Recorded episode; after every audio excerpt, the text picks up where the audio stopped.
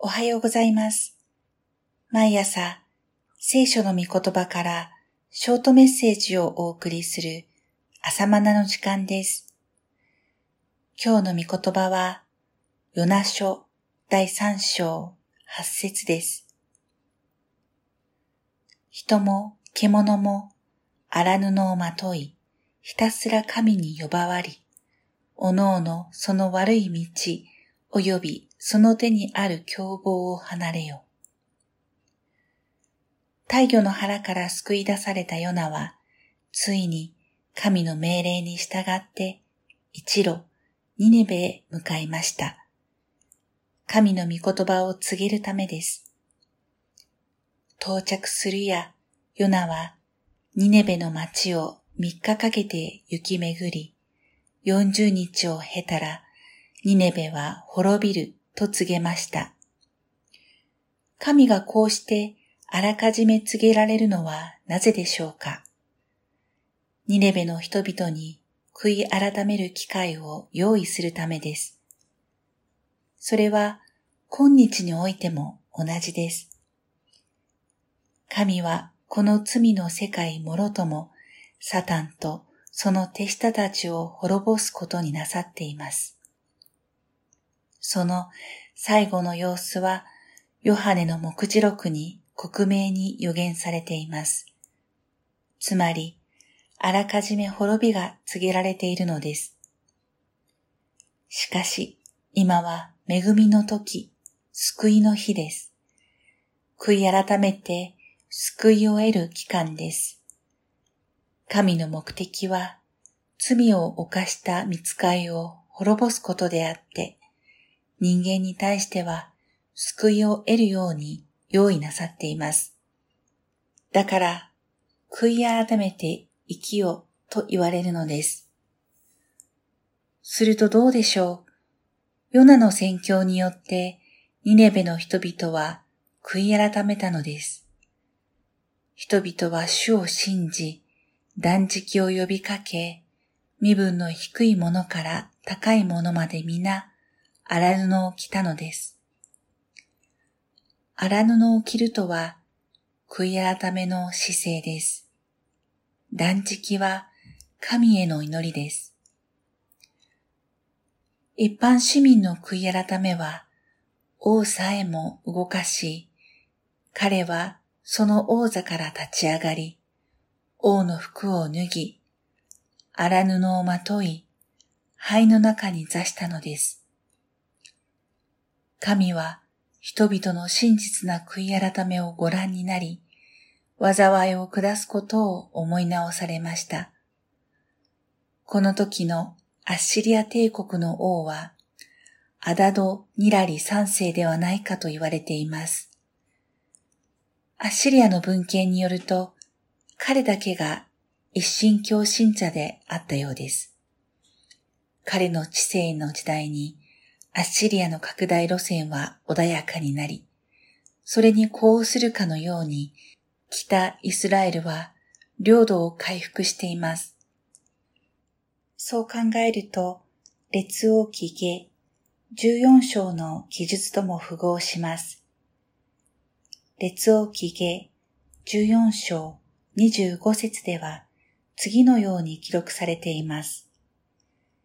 彼、北イスラエルの王、ヤラベアム2世は、ハマテの入り口からアラバの海までイスラエルの領域を回復した。イスラエルの神、主がガテヘペルのアミッタイの子である、そのしもべ、預言者ヨナによって言われた言葉の通りである。こうして、ニネベでは町を挙げて悔い改めがなされました。それを奨励するための王の布告はとても興味深い内容です。今日の冒頭の聖句です。悔い改めが人に対してだけでなく動物たちに向けられても進められているからです。不思議な表現ですが、聖書でたびたびその趣旨のことが掲示されています。神によって創造された被造物たちの任務は、神を褒めたたえることです。万物は神の栄光を表すために創造されたからです。だから、詩篇でも、息のあるすべてのものに主を褒めたたえさせよと命じられています。人間だけではありません。息のあるすべてのものです。しかし、人類が罪に服して以来、罪の重荷は被造界全体に暗い影を落としてきました。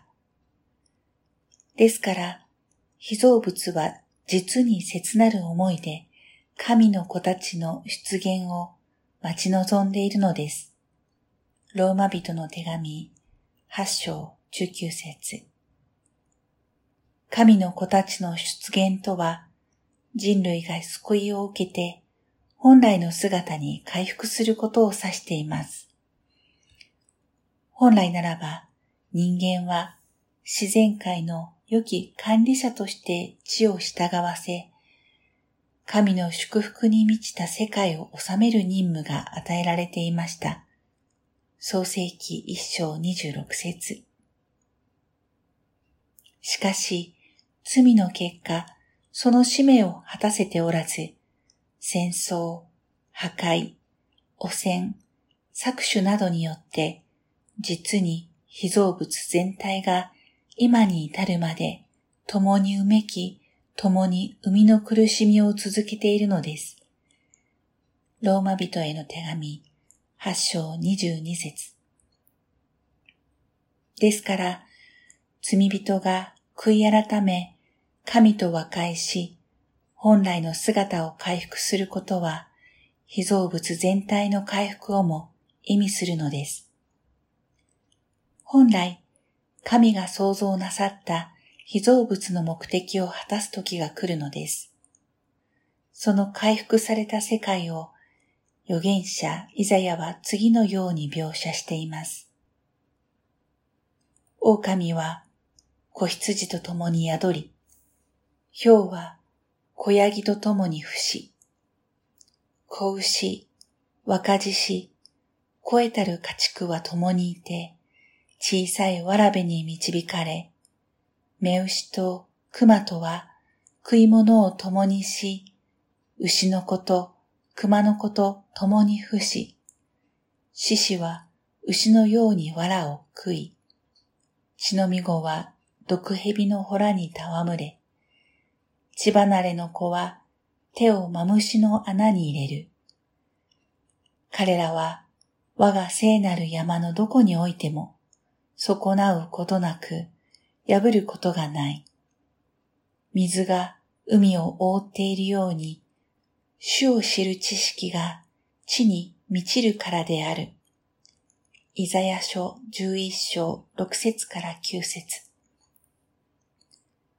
ニネベに起きた悔い改めは、それをほんの少し先取りした姿です。やがてこれがすべての世界で実現する時が来ますようにと祈ります。これが主の祈りの御国を来たらせたまえの内容です。今日も良い一日になりますように。それではまた明日。